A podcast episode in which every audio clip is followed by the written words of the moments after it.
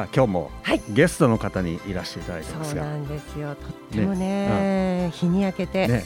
あのーとってもスポスポーツマンな。感じでしょ？うんね超イケメンが来ておられますけど。ドドキドキな感じだね。目の前にイケメンがねいるっていう、そうめったに会える人じゃないなっていう、ああそうかもしれんね、ね、有名人ですあがはいいうわけでじゃあゲストの方自己紹介をお願いいたしますリスナーの皆さんはじめまして米子税務署長を昨年の7月からやっておりますカシオ優斗と申します。本日はどうぞよろしくお願いいたします。よろしくお願いいいたします。すごいっすよ。ねね米子税務署長さん。あのこのダラズ FM からは、はい。むちゃくちゃ近所なんですけどね、うん、そうですよね。ねえ。えーでもなかなか一般ピープルがお会いできる方ではないじゃないですか。うん何をおっしゃいます 本当にね。そうね。本当に。ね今日はあのはい収録でして、この番組ねそうなんですよ。今日は6月の12日はいの収録ですので、はい、そうなんです。ねうん。所長に出ていそうただお休みきましたの日にね、6月12日、ね日曜日のお休みの日にとことこと出てきていただいております。ありがとうございます。ありがとうございます今日は楽しみにしてまいりましたのでどうぞよろしくお願いいたします嬉しいですね。めちゃくちゃ嬉しいい。じゃあちょっとね、うんあのー最初なんで、はい。まあお仕事の話っていうのをちょっと伺えたらなと思うんですけど、今税務署さんの方ではこう力入れて取り組まれていることっていうのはどういうことがあるんですか？我々税務署、はい。まあ、国税庁といたしましては、うん。やはり時代の流れに我々の仕事のあり方なり、その納税者の皆さんとのやり取りうん。のやり方というものを、うん。まあ、近代化していくというか今の時代に合わせていくということで、うん。うん。税務行政の DX 化とおいうことに取り組んでございます。DX よく聞きますね最近そうね。ですよね、確定申告なんかも e-tax とかでね、持っていかなくてもよくなりましたしね。おっしゃる通りです。あそういうのもやっぱうん DX の一つ。おっしゃる通りです。う。ん我々としてはですうね、ん。やはり納税者の皆さんの利便性うん。で我々の行政の効率化という2つの考えから、えー特に今ご紹介いただきました電子申告 e-tax を使った申告、すなわち紙でも申告書を出さなくてもいいと。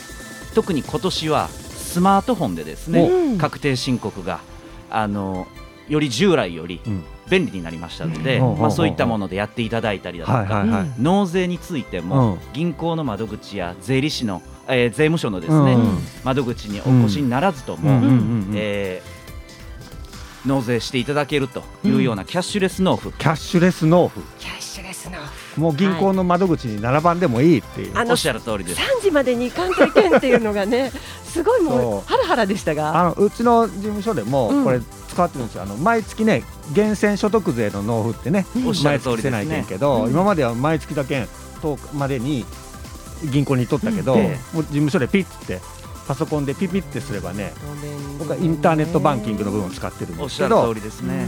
めっちゃ便利、うん。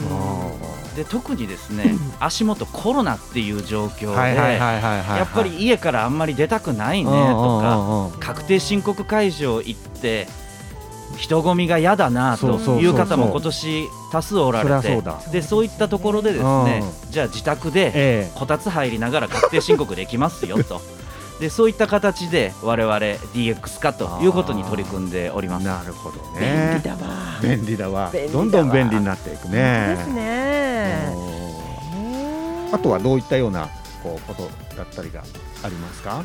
今申し上げた DX 化ということに加えて、はい、まあ、来年10月から導入される、うん。えー消費税にかかるインボイス制度というものがございます。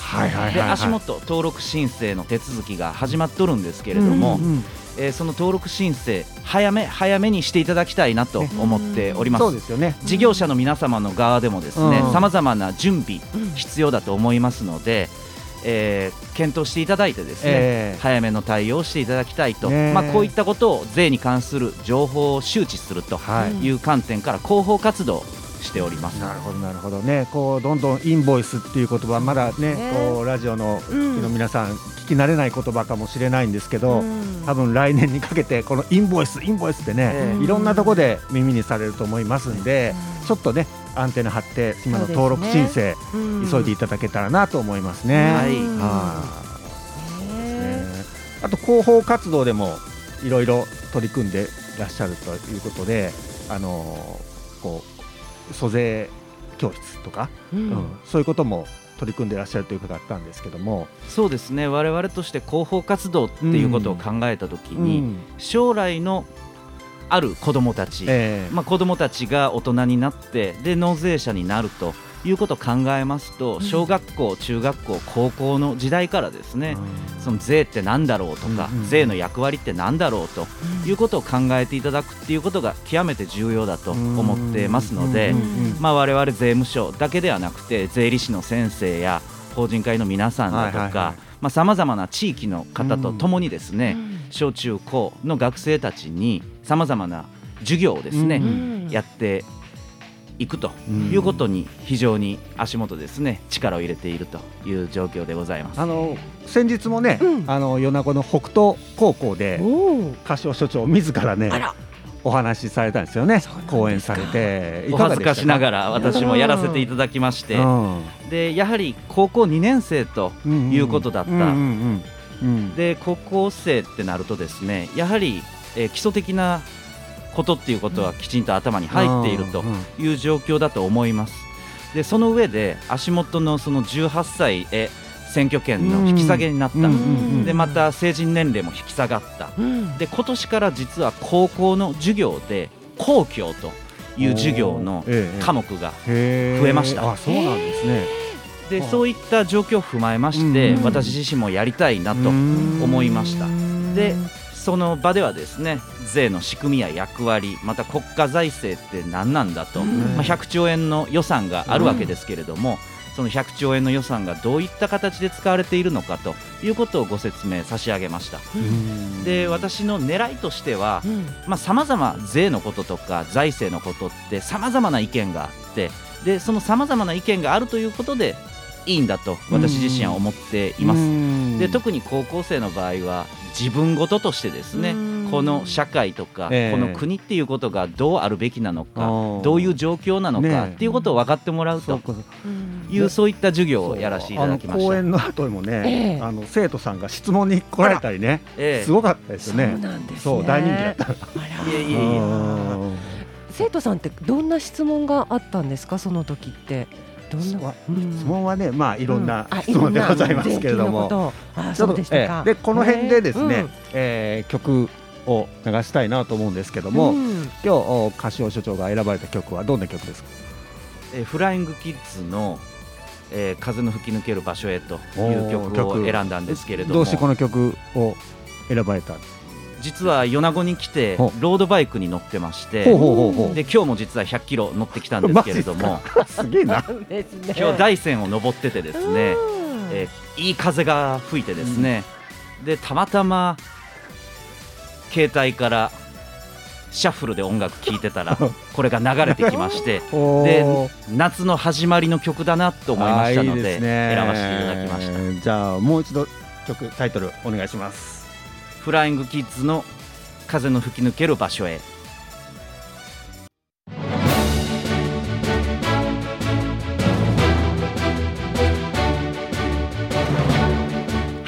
本日のゲストは米子税務署長柏尾優斗さんにお越しいただいております。えーあのー最初はこうお仕事の話ね、そうですね。税務行政の話していただいたんですけど、はい。ここからはうん柏所長、ご本人の。ご本人のパーソナルなところをね 伺えたらなとなかなか来てるけどね。そうですよ。もう、何から聞きましょうかっていうねところなんですが。柏所長ご出身はどちらのご出身になるんですか？私大阪市出身で、大阪、うん。はい、大阪生まれ大阪育ちです、じゃあずっとうん。学生高校生まで？高校生までは大阪にいましてで大学で東京に出て出て。で大学を出て財務省に入り、うんうんうんでその後オーストラリアドイツに合計4年間、4年間、まあ、留学と大使館勤務とうん。いうことでほう。4年間海外にいてでまたうん東京に戻ってはい。でその後、えー昨年の7月から米子でお世話になっていると。いかがですかこの米子暮らしっていうのは、私はちょうど1年間米子で生活ししたところという状況なんですけれども、まあ、米子大好きになりまして。いややった。嬉しい嬉しいね。嬉しい大好きだって。どどの辺がこう大好きですか？まあ、最初の印象はですね、うん。まあ、米子参りまして、はい。えー弓ヶ浜また大山とで山と海に囲まれていて、まあ、そういったところのその自然と街が融合している。うん。そういったところがすごく印象的でうんうんうん素敵なところだなというところから生活が始まって、えで1年間過ごしてみて、はい。魚が美味しいですとかうん。ご飯が美味しいお酒も美味しいはというところで生活もしやすいなと、うんうんうんうんうんでトータルとしてすごく好き。っあていう感情です。しいね。嬉しいですね。まあでもと東京にもね結構そのまあお店もいっぱいうん。あるかなとか思ったりいろいろするんですけど、やっぱこっちの食べ物っておい美味しい。ですか？特に私の生活実感としてうん。は、お魚のお刺身はいが。東京で食べるよりも美味しいですしうん仮に東京で同じものを食べようとしたら、うん。何倍お金を積まないといけないんだっていう値段の違いっていうのもありますね。私たちはわからないところのかもしれないですけど。それが当たり前で生活しとるけん。ねちょうど今の時期はい。スーパーに行ったら境港産マグロっつっえてもう出ね。こう500円ぐらいで切り身が売っとるが。本当。カニ時期のなんかねカニもねスーパーで安く買えたりね。あカニの時期はね。期はね。はい。おっしゃる通りで私もスーパーによく行くんですけど、うん。はそのスーパーで驚いたのいは、うんカニが丸々売っていてでそれがワンコインで買えちゃうと。でこんなカニってワンコインで買えるの？とうん。あの地元の方に聞くと、うん。今年のカニは高いのよと言われて、はいはい。もっと普段は安いのよと。これでも高いんですかと。いうのは非常に驚きましたね。豊かな生活だなと思います。そうかその豊かさ。うん改めて僕らはそういうところに住んでんだな、うん。あー。ああとは食べ物以外だとどうですか、この地元の米子楽しみ方というか。土日はですうね、ん。あのロードバイクやってますのであ。ロードバイクで走るのが好きなので、ええええー弓ヶ浜を走ったり大山を走ったり、はい。ちょっと米子から出てうん。島根半島を回ってみたりだとか、はいアウトドアアクティビティをするにはうん。絶好の場所だなと、で私自身はゴルフはしないんですけど、うん。えゴルフされる方だったら、はい。車で20分でゴルフができる。確かに確かに。どこ行ってもですね、うんうん。遊ぶところがあるっていうのがすごい魅力だなと思っています。そうか。さっきもね柏はい。木長冒頭にうん。今日 100, 100キロ自転車で走ってきたんですけど使って言われて。よっぽど乗っ取られますねロードバイクに乗りますね。すごいね。へーそれはここうん。こっちに来てからですか？実はうん。先ほど申し上げたオうん。ーストラリアの時代にローストラリアードバイクに乗っていて、うんうんうん。でオーストラリアも、えー海岸線があり山があり、うんで山を越えるともう砂漠になってしまうので人は行かないと、うん。なんで沿岸部で生活してるんですけど、うん。まあ、その頃ロードバイクの魅力にはまりまして、ええ。まあ、ここ45年はやってなかったんですが米子に来て、うんうん。あれここオーストラリアみたいだな と思いましてアデレード？アデレードオーストラリアのアデレードに私住んでたんでアデレードみたいだなと思ってはい。でこっちでロードバイクを、まあ、始めたというか再開したというか。すごいね。本当にアデレードみたいなと。そんなの言われたことないから。あそういう視点で見たことない。あでもこうやってねやっぱうんり外の方からの視点でこう米子をね見ていただいて僕らが気づかないところにこう気づいて、逆に良さを教えてもらうっていう、あの逆輸入みたいな感じ？そうそうそうそうそう。嬉しいですね。嬉しい嬉しい、うん。あーそうかそうか。ロードバイクまあね食べ物もそうだし、うん。あとあと温泉ですかね。あ温泉。海温泉近くにある。海峡温泉も近いですし、うんうんうんうんうん。こう至る所に温泉がはいはい。ありますんで。ありますあります、うんある意味でスーパー銭湯行く感覚でううん。んこう地元の銭湯行く感覚でうん。そのきちんとした温泉に入れると、きちんとした天然温泉にですね。それは豊かだなと思います。なるほどな。柏社長満喫しておられますねサイン暮らしをね本あ当に、のーそう。い,、ねいいね。うん。僕らはだってやっぱ海家もうん。近すぎるうん、近すぎるので海家の温泉に行こうってなかなか普段思わないんだからね、ねでもまああの去年あたりあの「WeLove」とかあったでしょ、はい。だけど地元の人が行くと休んなあけんって言ってうん。地元で行ってみるとあこれいいがんみたいなね再発見みたいなのもあるし温泉ありますね確かにね、え。そうか。逆に言うとですねあその今おっしゃった地元の方あがうん。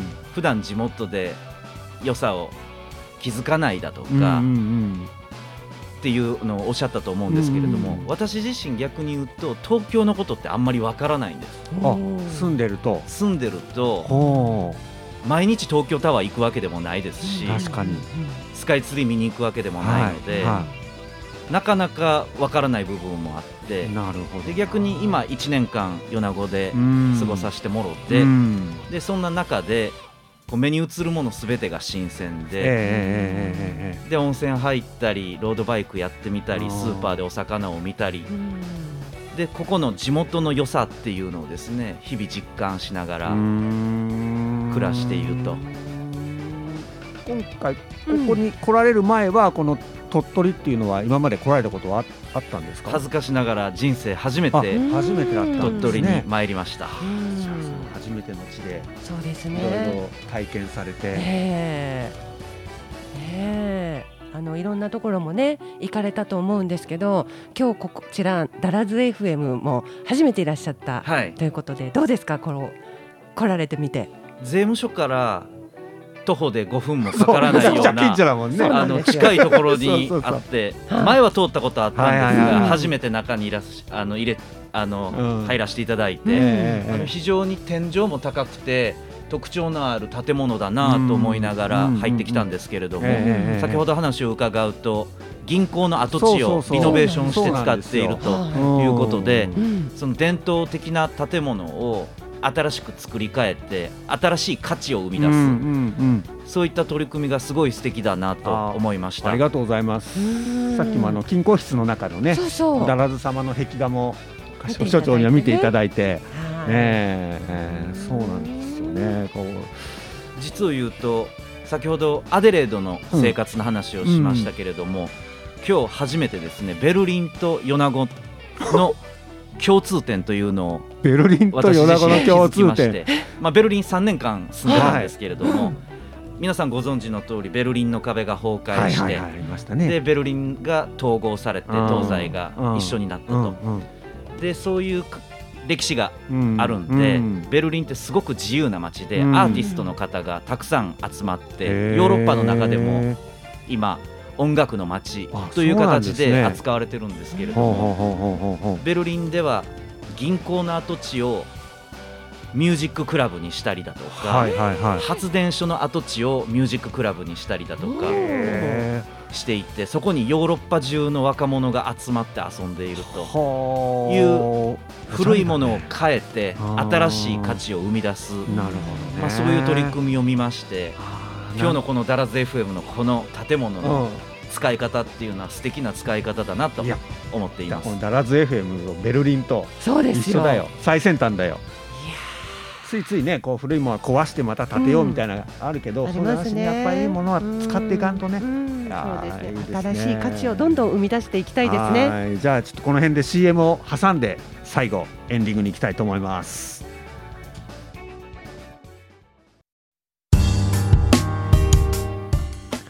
本日のゲストは米子税務署長の柏尾優斗さんにお越しいただきましたけれども。あっという間でしたね。ねえ、はい。い、ろんな話聞けました、えー最後あの質問なんですけども、はい。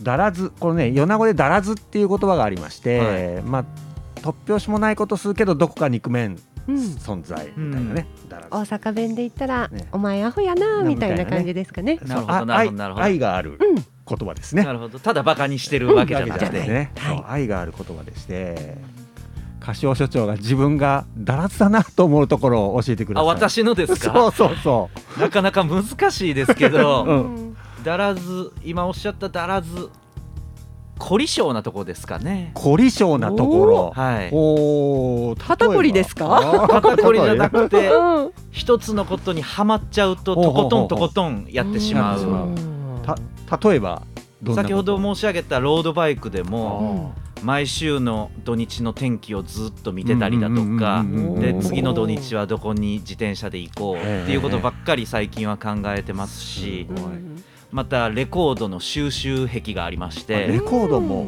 ほレコードが家に200枚超えるぐらいは今あるんじゃないかなと思いますね。そうですか。すごいね。ね。れは初めて聞いた。すごいね。ねえレコードはジャケットを楽しむ感じ聞いて楽しむジャケットも聴くのも両方大好きですいね。やーじゃあいろんいろんなな趣味ジャンルのねね曲を楽しんでるいや今日は会長本当ありがとうございました、ありがとうございましたやこちらこそこう米子一年間ねいらっしゃってうん思い出になればなと思ってねこのラあの FM のねご出演もでぜひまたあの財務省の方にね戻られた時には今度はいっぱいお仲間連れてこの米子に。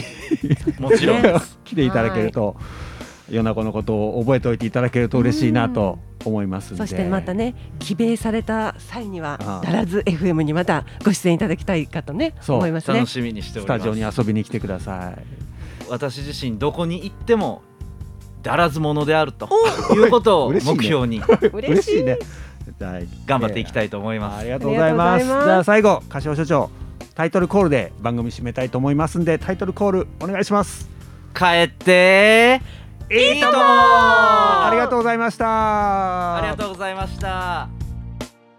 この番組は米子信用金庫山陰酸素工業サンレイフーズ山陰合同銀行ほか各社の提供でお送りしました。